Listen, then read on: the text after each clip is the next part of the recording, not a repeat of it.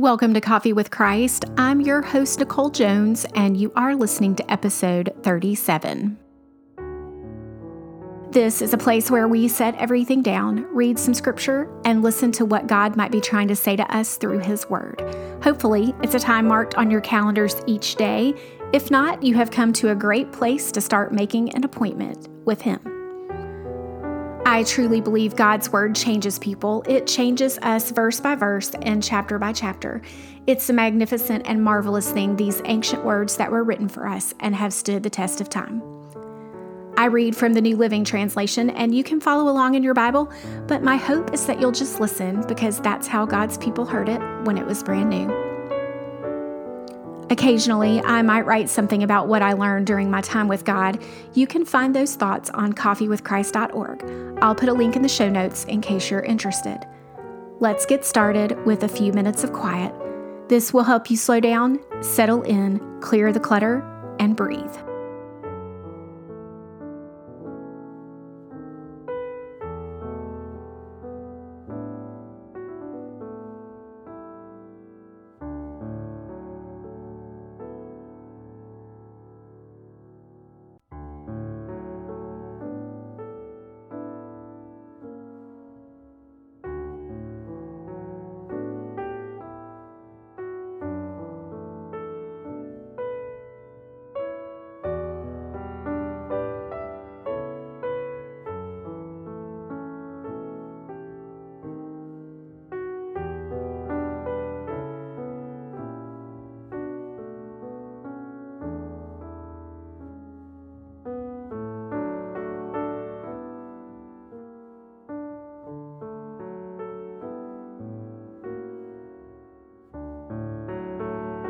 Greet God the way you would an old friend, and then use the next few minutes to listen in the quiet.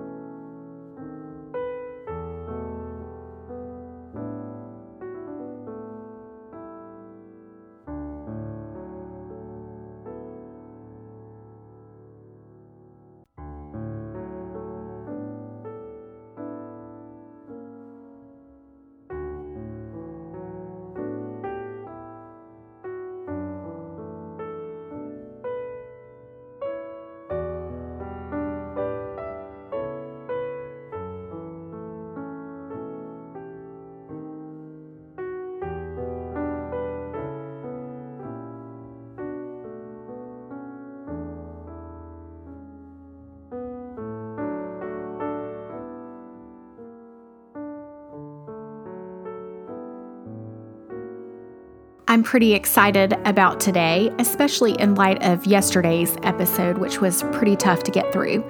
Today, we start the story of one of my favorite characters in the entire Bible, except for Jesus. We are starting the story of Joseph. I can hardly wait. Let's jump into Genesis chapter 37. So Jacob settled again in the land of Canaan, where his father had lived as a foreigner. This is the account of Jacob and his family. When Joseph was 17 years old, he often tended his father's flocks. He worked for his half brothers, the sons of his father's wives Bilhah and Zilpah. But Joseph reported to his father some of the bad things his brothers were doing. Jacob loved Joseph more than any of his other children because Joseph had been born to him in his old age. So one day, Jacob had a special gift made for Joseph a beautiful robe. But his brothers hated Joseph because their father loved him more than the rest of them. They couldn't say a kind word to him. One night, Joseph had a dream, and when he told his brothers about it, they hated him more than ever. Listen to this dream, he said. We were out in the field tying up bundles of grain. Suddenly, my bundle stood up, and your bundles all gathered around and bowed low before mine. His brothers responded, So you think you'll be our king, do you? Do you actually think you'll reign over us? And they hated him all the more because of his dreams and the way he talked about them. Soon, Joseph had another dream, and again he told his brothers about it. Listen, I have had another dream. The sun, moon, and 11 stars bowed low before me. This time he told the dream to his father as well as his brothers, but his father scolded him. What kind of dream is that? he asked. Will your mother and I and your brothers actually come and bow to the ground before you? But while his brothers were jealous of Joseph, his father wondered what the dreams meant. Soon after this, Joseph's brothers went to pasture their father's flock at Shechem.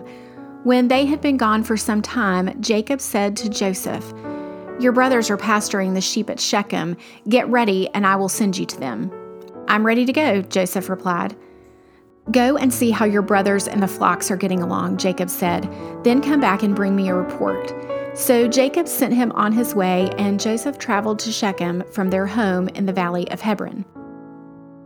When he arrived there, a man from the area noticed him wandering around the countryside.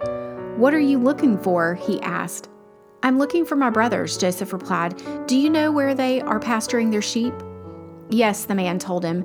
They have moved on from here, but I heard them say, Let's go on to Dothan. So Joseph followed his brothers to Dothan and found them there. When Joseph's brothers saw him coming, they recognized him in the distance. As he approached, they made plans to kill him. Here comes the dreamer, they said. Come on, let's kill him and throw him into one of these cisterns. We can tell our father a wild animal has eaten him then we'll see what becomes of his dreams. But when Reuben heard of their scheme, he came to Joseph's rescue. Let's not kill him, he said. Why should we shed any blood? Let's just throw him into this empty cistern here in the wilderness. Then he'll die without our laying a hand on him. Reuben was secretly planning to rescue Joseph and return him to his father. So when Joseph arrived, his brothers ripped off the beautiful robe he was wearing then they grabbed him and threw him into the cistern. Now the cistern was empty, there was no water in it. Then, just as they were sitting down to eat, they looked up and saw a caravan of camels in the distance coming towards them. It was a group of Ishmaelite traders taking a load of gum, balm, and aromatic resin from Gilead down to Egypt. Judah said to his brothers, what will we gain by killing our brother? We'd have to cover up the crime. Instead of hurting him, let's sell him to those Ishmaelite traders. After all, he is our brother, our own flesh and blood. And his brothers agreed. So when the Ishmaelites, who were Midianite traders, came by, Joseph's brothers pulled him out of the cistern and sold him to them for 20 pieces of silver, and the traders took him to Egypt. Sometime later, Reuben returned to get Joseph out of the cistern. When he discovered that Joseph was missing, he tore his clothes in grief. Then he went back to his brothers and lamented, The boy is gone. What will we do now? Then the brothers killed a young goat and dipped Joseph's robe in his blood. They sent the beautiful robe to their father with this message Look at what we found. Doesn't this robe belong to your son? Their father recognized it immediately. Yes, he said, it is my son's robe. A wild animal must have eaten him. Joseph was clearly torn to pieces. Then Jacob tore his clothes and dressed himself in burlap. He mourned deeply for his son for a long time. His family all tried to comfort him, but he refused to be comforted. I will go to my grave mourning my son, he would say, and then he would weep. Meanwhile, the Midianite traders arrived in Egypt, where they sold Joseph to Potiphar, an officer of Pharaoh, the king of Egypt. Potiphar was captain of the palace guard. May God bless the reading and hearing of his word. Recap the story in your own words.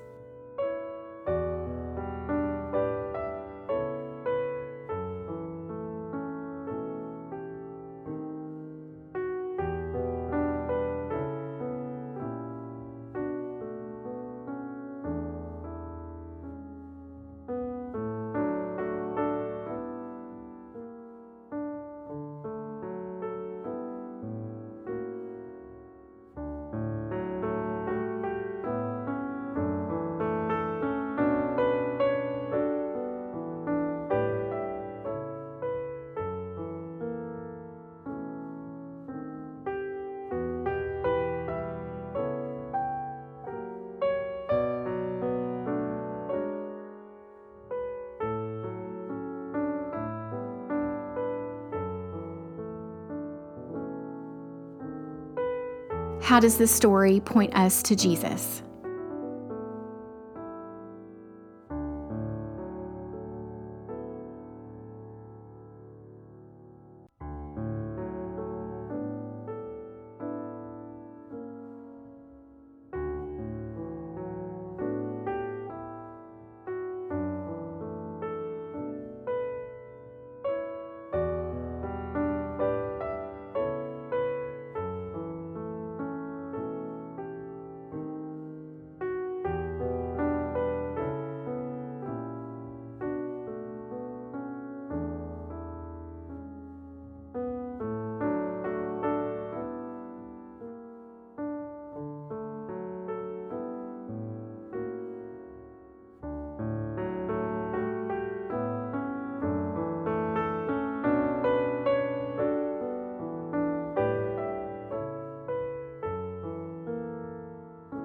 Did anything jump out at you? Did anything surprise you? Take a few minutes to meditate on those things.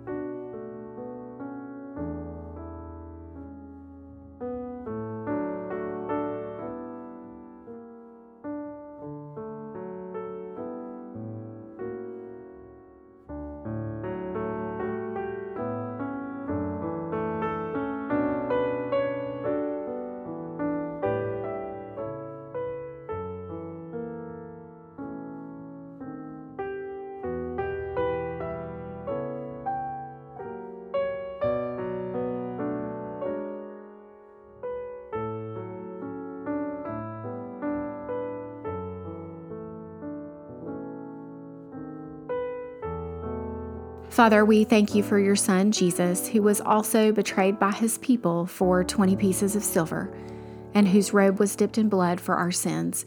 We thank you for that blood that covers us and gives us new life. Amen. Thanks for listening to this 37th episode of Coffee with Christ. If you want to stay encouraged or hear about other resources, you can find me on Instagram at coffee.with.christ or on Facebook at Coffee with Christ. Have a great day and be sure to tune in tomorrow for our next episode.